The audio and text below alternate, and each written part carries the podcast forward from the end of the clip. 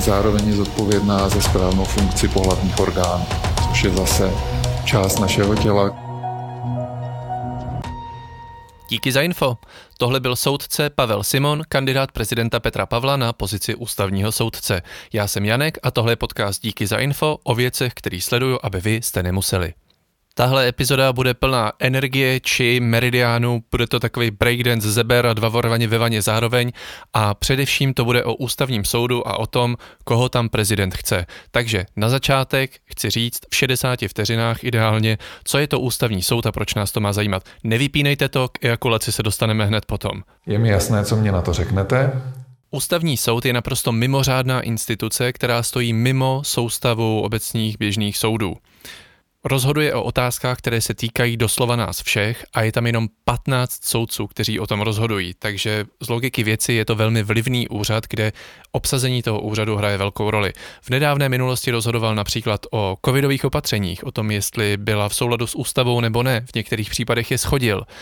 Rozhodoval o tom, jestli se mají zrušit církevní restituce nebo ne, rozhodl, že ne. A taky před minulými volbami, a to bylo velmi jako, řekl bych, kontroverzní, rozhodoval o tom, jestli přepočet voličských hlasů ve volbách na mandáty je spravedlivý nebo ne, řekl, že ne. Ten přepočet se změnil a lidé, kteří volili některé strany nebo některá hnutí, mají pocit, že ty volby dopadly ve prospěch koalice Spolu na úkor jaksi jejich hlasu, protože kdyby se to přepočítávalo tou starou metodou, tak by to pravděpodobně dopadlo trochu jinak.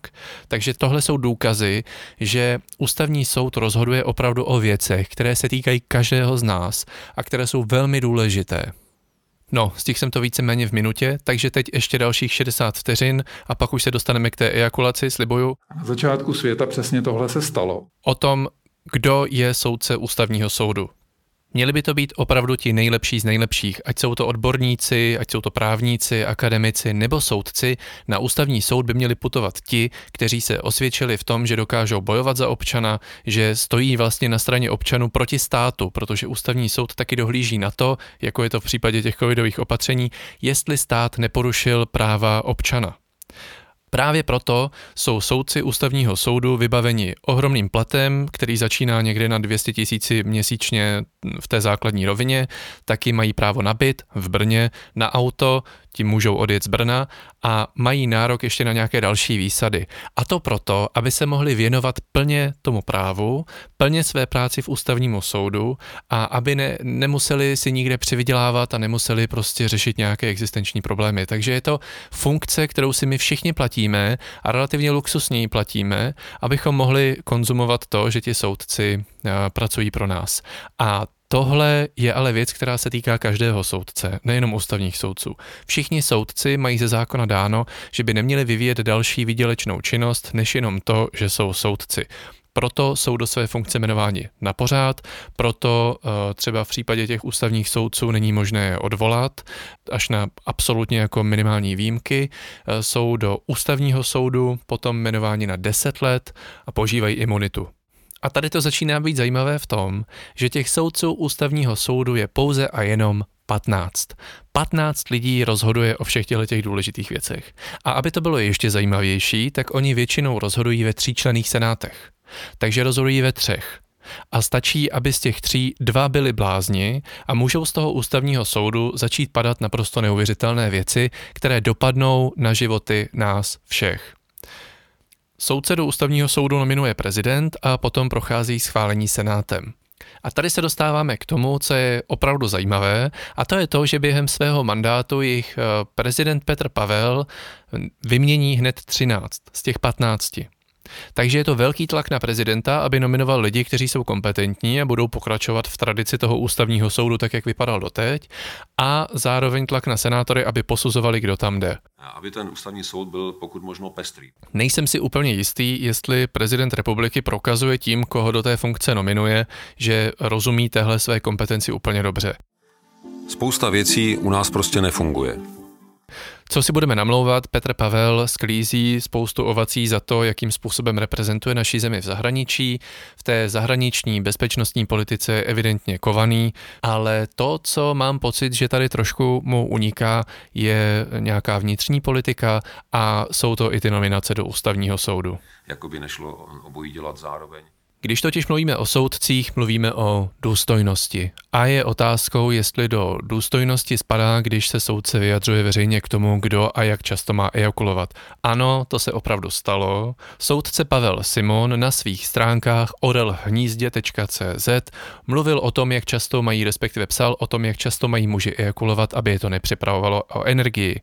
Na Facebooku se potom vyjadřoval také k tomu, co způsobuje orgasmus ženám. Abych ho citoval: orgasmus je i u ženy energeticky náročný proces, i když výrazně méně než u muže, takže energii nedodává, byť se po něm bude žena cítit dobře a bude v ní energie díky uvolnění, které po orgasmu přichází, lépe proudit. Ženy nejvíc energie ztrácejí porodem a menstruací. Díky za info, pane soudce.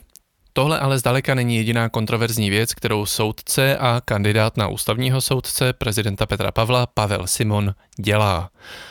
Když se totiž podíváte na ty stránky Orel v hnízdě, tak z toho velmi rychle nabídete dojmu, že je to nějaký mix seberozvoje a kurzů seberozvoje, východní filozofie, ezoteriky a šarlatánství. Hodně se tam řeší čchy a meridiány, o kterých Pavel Simon říká, že to je prostě fakt, že je máme. Ale málo kdo je schopen vnímat meridián. Meridiány jsou přitom stejně reálnou součástí našeho těla, jako právě třeba svaly a kosti. A já si myslím, že tohle je samo o sobě problém, protože třeba meridiány jsou z principu stejně jako čakry, když se o nich mluví, tak jsou nehmotné.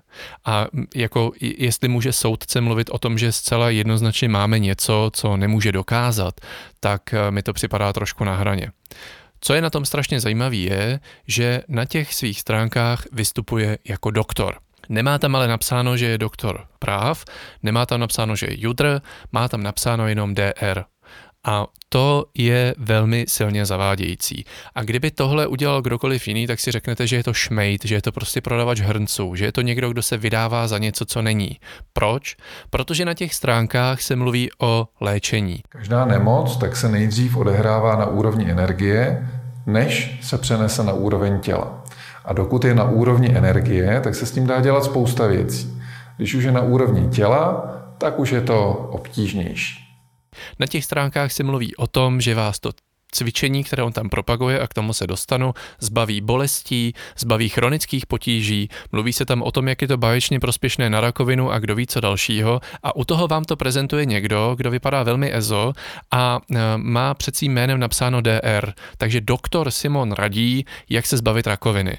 Tohle je absolutně bizarní, obskurní, šílená věc a mě to opravdu nesmírně vytáčí, že někdo, kdo je soudce a ve své běžné praxi soudce rozhoduje o osudech lidí, rozhoduje o spravedlnosti, měl by být jako výkonem té spravedlnosti a měl by být moudrý. Položte si jednoduchou otázku. Zeptejte se sami sebe, jestli chcete být moudří. Chcete, víte. Všichni chceme být moudří. Takže tenhle člověk ve svém volném čase, a jestli je to volný čas nebo jestli je to placený pracovní čas, k tomu se dostaneme taky za chvíli, se vydává na internetu za doktora, což je, ale velmi evidentně se vydává za doktora něčeho jiného, než co vystudoval, a radí lidem, jak se mají zbavit nemocí.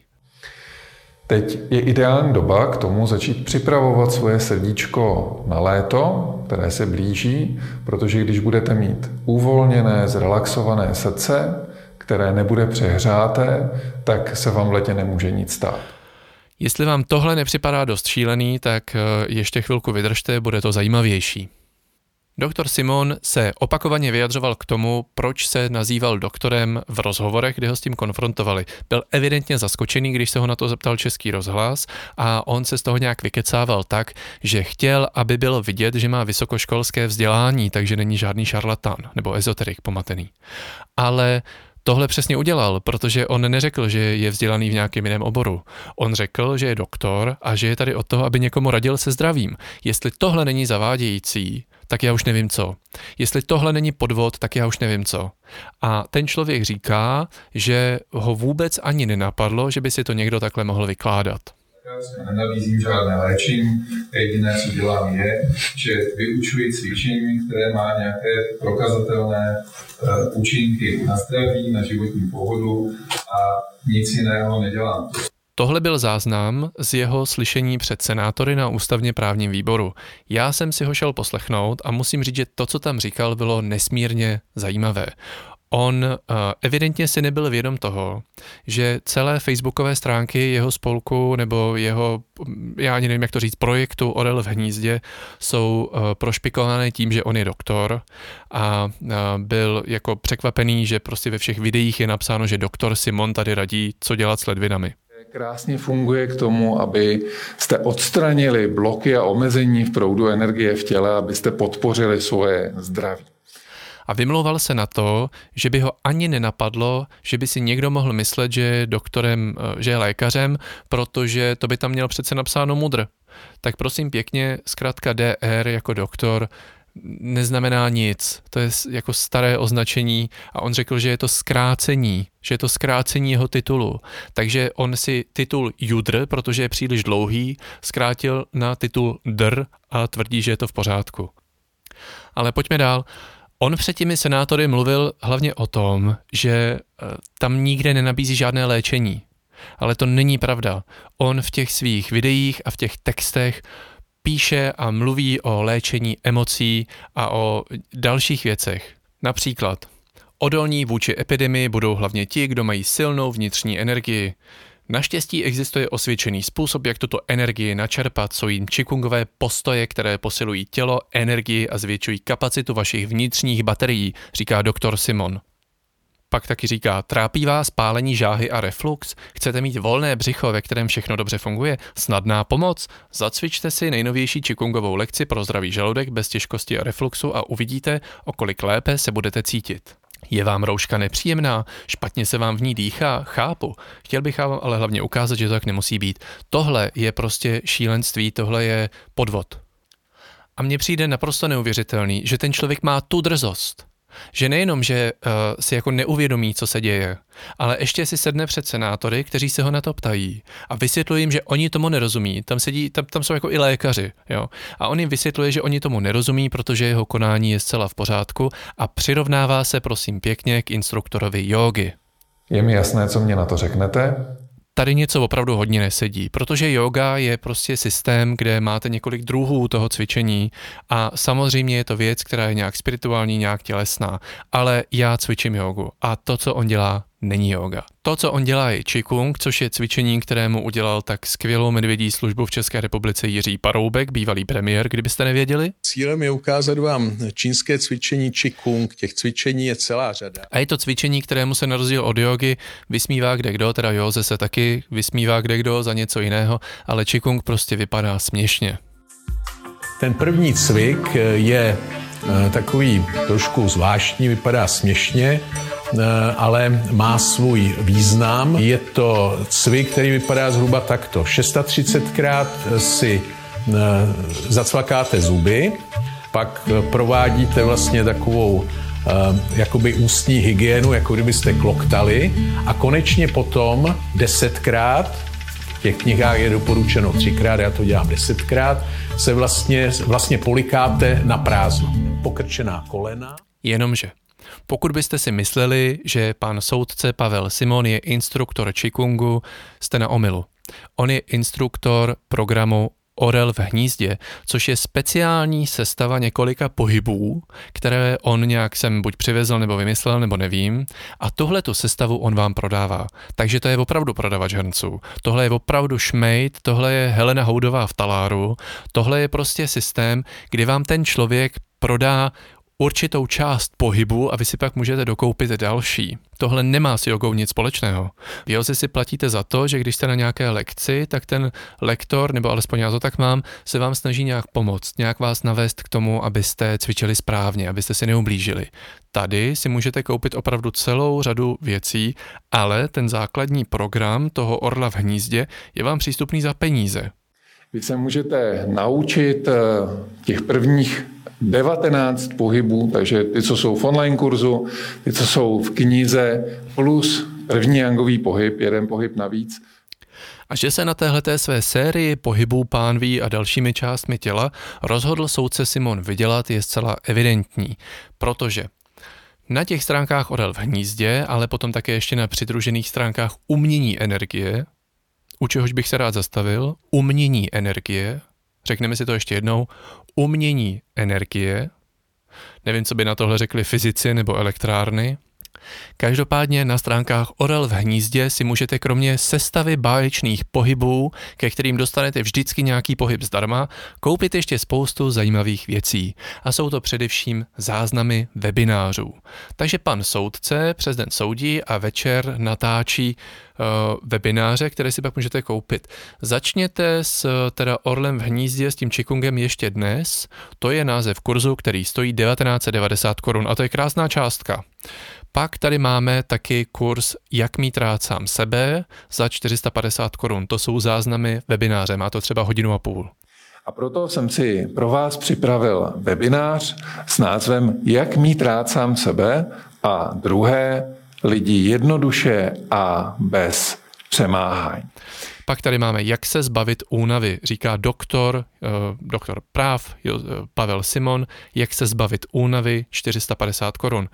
Další zázrak, jak nebýt pod tlakem, 450 korun. Jak si udržet zdraví, 450 korun. Jak se uvolnit, 450 korun. A teď přichází dva moje nejoblíbenější. Za prvé pružná síla bambusu a za druhé učitelský kurz. Vy se totiž můžete stát, když budete chtít, lektorem Orla v hnízdě. Ne jen takhle jakého čikungu, ale tohoto konkrétního programu Orel v hnízdě. A víte za kolik? Za 39 900, pokud je to ve slevě, wow, anebo za 42 900, pokud to nemůžete z nějakého důvodu zaplatit předem. Ten kurz trvá týden, je na něm 25 účastníků, takže za ten týden ti účastníci zaplatí rovný 1 000 000. A připočtěte si ještě 10 000 za ubytování, protože to není v ceně. Jestli tohle není výdělečná činnost soudce, kterou mu zakazuje zákon, tak já nevím, co jiného by to ještě mělo být. Ty stránky umění energie potom na těch víc figuruje jeho paní, tam to funguje trošku jinak, tam si zaplatíte měsíční členství a nějak s ní cvičíte online nebo se s ní můžete setkat. Základní cena je 490 korun měsíčně, ale můžete, pokud jste chytří a máte našetřeno, přátelé, tak můžete za 8820 korun si zaplatit členství předem na 2 roky a to už se vyplatí. Možná jste si pořídili náš online kurz a naučili se jich prvních 10 a třeba máte i naší e-knihu a podle ní jste se jich naučili prvních 18. Že soudce Simon šlape do pedálu se ukázalo v roce 2020, kdy byl spoluzakladatelem 2 SROček. Ta SROčka tvrdí, že založil kvůli tomu, aby mohli mít na stránkách platební brány, abyste mohli za tyhle ty skvělé kurzy si zaplatit, protože na neziskovku se platební brána udělat nedá. To je nám fakt líto. V roce 2020 soudce Simon samozřejmě byl soudce. Jo? Takže není důvod, proč by měl on v tom figurovat. A on tvrdí, že vzhledem k tomu, že je to jenom za účelem těch platebních brán a je to obživa jeho paní, tak je to celé úplně v pořádku. Omyl. Formálně si možná může odůvodnit, že je součástí nějakých firem, protože tvrdí, že v nich jenom jaksi vlastní podíl, že jenom spravuje majetek, což může, ale není jednatelem, to znamená, on aktivně nevykonává tu výdělečnou činnost, tudíž se ho tohle omezení netýká. Ale to není pravda prostě. Ve chvíli, kdy jste soudce, tak máte jít příkladem, dostáváte za to plat, abyste šel příkladem. A ve chvíli, kdy je člověk soudce, tak má dodržovat nejenom literu toho zákona, to, co je napsáno, ale ducha. A tady evidentně ten zákon říká, že soudci by se prostě neměli věnovat takovýmhle ani žádným jiným aktivitám, které prostě nesouvisí nějak s jejich povoláním. Oni můžou třeba být pedagogy, oni můžou někde vyučovat, předpokládám, že právo by asi vyučoval. Ale tady pan soudce se považuje za pedagoga v oblasti čikungu. Doslova říká, že něco někoho učí a tak je učitel a pedagog. Což je další nesmysl a tohle by soudce přece měl sakra vědět, že pedagog je někdo, kdo má nějaké pedagogické vzdělání. Máme tady zákony na to, které říkají, kdo je pedagog, jak se ten pedagog kontroluje, kdo naše děti třeba učí. Teda moje děti ne, já žádné nemám, ale kdo učí děti, prochází nějakými zkouškami, na to je celý systém vzdělání. Nemůžete prostě jenom stát a říct, že jste někoho naučili zavázat si tkaničky a tak jste učitel. Ale soudce Simon přesně tohleto dělá. Takže je to člověk, který si v roce 2020 založil 2 SROčka se svou manželkou a tvrdí, že kvůli platebním branám. Potom se v květnu sešel s poradním panelem prezidenta republiky, který ho chce navrhnout už tehdy na ústavního soudce, a tak se v květnu 2023 rozhodl z těch SROček odejít. prý preventivně. Nice. A velký úsměv je nástroj na to, abychom uměli změnit jeden emoční stav. Co mě na tom fakt hodně zaráží je, že o těchto věcech se píše, soudce si moc z nich nějak vykecává a co na to říká Petr Pavel? Vůbec nic. Já to, co jsem si o něm přečetl nebo poslechl v médiích, nevnímám jakkoliv diskvalifikující pro jeho nominaci na ústavního soudce. Petr Pavel se tváří, že tohle je v pořádku, že to za něj asi rozhodli jiní, nebo já nevím. Má nějaký poradní panel, ve kterém mu někdo něco radí, ale to prosím vás není žádná instituce. Jeho poradní panel je pár lidí, které on si sezval a řekl, pojďte mi tady udělat nějaký předvýběr soudců. A podle toho to taky vypadá, protože po Fremrovi je tam najednou tenhle ten šarlatán. To pohyb, který vychází z pánve. A ten pohyb pánve je tady velmi důležitý, protože nám pomáhá rozproudit energii v opaskové dráze. Opasková dráha souvisí se všemi meridiány, ona je propojuje. Tak on přišel 11. října do Senátu, jakoby nic, a tam obhajoval tuhletu svoji věc a řekl, že on žádnou výdělečnou činnost nevykonává, ale že je to prosím pěkně obživa jeho paní. Když se podíváte na Orla v hnízdě, na ty webové stránky, nebo když se podíváte na Facebook, tak tam neuvidíte všude jeho paní, která se někde prsí s rozpřaženýma rukama a říká, pojďte prostě tady do hnízda orlové. Ne. Tam uvidíte soudce Simona, kterak on je ten, kdo vám píše příspěvky na Facebooku. On je údajně ten, kdo rozesílá newsletter. Já jsem se přihlásil do odběru jejich newsletterů, stejně jako jsem se přihlásil do Orla v hnízdě, zatím jsem nic nezaplatil a nemám to v plánu. A kromě teda toho, že je v tom angažován soudce Simon a jeho manželka, tak ještě mě napsala nějaká Helča Simonová, což nevím, kdo je. Evidentně je to prostě rodinný biznis. Celé to stojí na něm, on je ten, kdo vede kurzy, on je ten, kdo vede webináře, on je ten, kdo natáčí videa, on je ten, kdo nás oslovuje zcela přímo, že tady jsem si pro vás něco připravil, pojďte být zdraví, ukážu vám jak na to. On je ten člověk, na kterém to celé stojí a se kterým to celé padá. On je orel v hnízdě, soudce Simon je orel v hnízdě. A to, co říká je, že se doteď snažil tyhle ty dva světy, té justice a tohohle svého pohulibého volnočasového zájmu a aktivity, že se snažil oddělovat. Vážený pane Simone, to se vám opravdu nepovedlo. V Senátu se ho zatím ptali na spoustu zajímavých věcí ohledně jeho rozhodování, to tady nebudu rozebírat, i když opravdu to stojí za pozornost. A potom se ho začali ptát na tyhle ty jeho aktivity, na jeho firmy a na jeho doporučení ohledně zdraví. Padlo několik zajímavých věcí, například řekl doslova, že nenabízí léčení a není lékař, řekl nenaznačuji, že bych byl lékař a říká, že je to zdroj obživy jeho paní ve výši nějakého běžného platu. Jinými slovy, on svojí aktivitou na internetu živí svou ženu. Že to inkasuje ona, to je možné, ale většinu těch věcí vydělal on, takže on minimálně nějakých 40 000 tady, jak přiznává, si vydělá měsíčně bokem na firmu svojí ženy. Na svůj ksicht, na svůj program Orel v hnízdě. On sám, ale inkasuje to rodina, je to rodinná firma. Senátoři se ho taky ptali na to, jestli je v pořádku, že šíří medicínské bludy a on na to řekl, že to rozhodně žádné medicínské bludy nejsou. A v tu chvíli se stala strhující věc, protože začal senátory poučovat o tom, jak často má muž starší 47 let ejakulovat, aby ho to neohrožovalo na zdraví. Když bychom měli zhodnotit, kam se ta diskuse dál vyvíjela, můžeme si pomoct pouze a jenom Norou Moisejovou. Včera tuto politickou diskusiu smerom do Riky. A tam jsme se aj dostali. Do té Riky jsme se tam všetci dostali. Soudce Simona se totiž na to, jak často mají ejakulovat senátoři, opravdu neptali. Na místě bylo většina lidí starších 47 let, byly tam i dámy a myslím si, že to nezajímalo vůbec nikoho. No, takže abychom si to shrnuli. Petr Pavel vybírá kandidáty do ústavního soudu.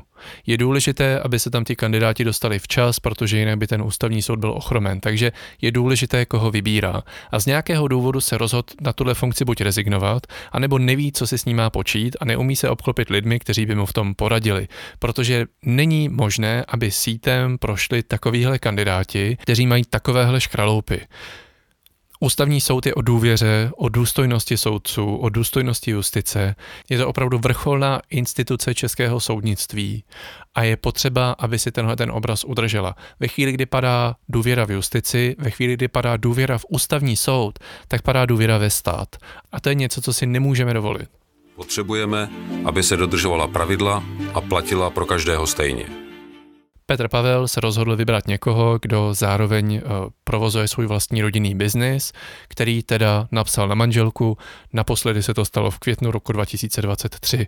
Je lektorem nějakého kurzu Qigongu, je tváří všeho, je na všech videích, má facebookovou stránku, která je postavená celá na něm, figuroval ve 2 SROčkách, k tomu stále figuruje v neziskovce, vede webináře, vede kurzy za 40 000 a živí tím svoji ženu. Všechno na těch stránkách, co tam najdete téměř, všechno je spoplatněno a vymyšleno tak, aby to byl nějaký zábavný business model, který podle mě úplně není důvěryhodný pro člověka, který tam přichází. Co je ještě zajímavé, je to, že pro média soudce Simon říká, že mu tahle činnost pomáhá v tom, že je v kontaktu s lidmi, se kterými by se jindy nesetkal, protože ti soudci žijí v bublině lidí, kteří mají podobně vysoké příjmy, podobně vysoký životní standard a díky tomuhle se potká s lidmi, kteří jsou třeba i chudší. Věřím, že jsou chudší po té, co si zaplatili jakýkoliv kurz tam nebo propadli tomu šílenému systému. No a já nevím jak vy, ale já se nemůžu zbavit pocitu, že to možná celé je jenom propracovaná reklamní kampaň Pavla Simona, jak pomocí kandidatury do Ústavního soudu zvýšit povědomí o cvičení Qigong, respektive o svém programu Orel v hnízdě a zajistit, aby jeho žena byla konečně opravdu ve vatě. Ideální si myslím, že je dobře začít online kurzem přes webinář, abyste měli nějaký základ, aby toho na vás v Brně na začátku června nebylo moc. A jestliže tady máme prezidenta, který měl předvolební kampaň postavenou na tom, že po Miloši Zemanovi vrátí důstojnost do úřadu prezidenta a celé to stavěl na důstojnosti, řádu a klidu. Chceme žít v jedné zemi. V zemi, kde si ceníme řádu a důstojnosti. Já k ní jako prezident povedu. Tak bych chtěl říct, že tohle není důstojný. Není důstojný se na to dívat a pro mě jako občana není důstojný, aby prezident předkládal takhle pochybné návrhy a aby takovýhle lidé putovali do Ústavního soudu. Komentátoři mluví o tom, že senátoři a další veřejnost teď jako si chtějí smlsnout na prezidentovi a podrobují jeho kandidáty větší kritice než kandidáty předchozích prezidentů. Doprčic tak ať. Teď je to v pořádku. Přece je v pořádku podrobit kritice kandidáta, který takovýmhle způsobem podniká a který prostě na Ústavním soudu nemá co dělat. A zároveň to vnímám jako závazek předkládat vám i nadále ty nejlepší možné kandidáty. Byl bych hrozně nerad, kdyby z toho vyplynulo, že justice, stejně jako Pražský hrad, jsou nějaké světy sami pro sebe, ve kterých vládne selektivní slepota a ve kterých není možný se dobrat nějakého kvalitního kandidáta nebo kvalitního pracovníka. Tomu nevěřím. Myslím si, že jde jenom o to, kolik úsilí do toho prezident republiky dává a kým se obklopuje. A jestliže mluví o tom, že s těmi kandidáty má jeden osobní pohovor, který trvá relativně krátce, s každým adeptem, kterého předkládám do Senátu, tak jsem měl minimálně půlhodinový rozhovor 1 na 1. Tak je to možná málo. Možná by bylo fajn, aby se tomu začal věnovat trochu víc. A možná by bylo fajn, aby veřejně říkal, proč ty kandidáty vybral a aby veřejně mluvil i o tom, co mu na nich vadí a proč to pro něj nehraje roli. Protože není v pořádku, aby prezident jenom řekl, na tomhle neschledávám nic špatně. Protože pokud prezident republiky neschledává nic špatně na tom systému, který kolem sebe vytvořil soudce Simon a který jsme si tady teď popsali, tak jsem zklamaný, protože já jsem Petru Pavlovi dal ve 2. kole svůj hlas a myslím si, že tohle si nezasloužím. Co si ale určitě zasloužím je zpětná vazba od vás, takže prosím vás pěkně, běžte na Instagram, na žádné jiné sociální síti podcast Díky za info nenajdete, protože Facebookem opovrhuju, TikTokem taky a Twitter nesnáším, takže běžte na Instagram. Lajkujeme, sdílíme, jedeme bomby. Sdílejte, lajkujte, pokud se vám tenhle podcast líbí, tak to řekněte alespoň jednomu dalšímu člověku, mě to udělá velkou radost a vám to jistě neublíží, budete si mít o čem povídat třeba. Tak jo, díky za info.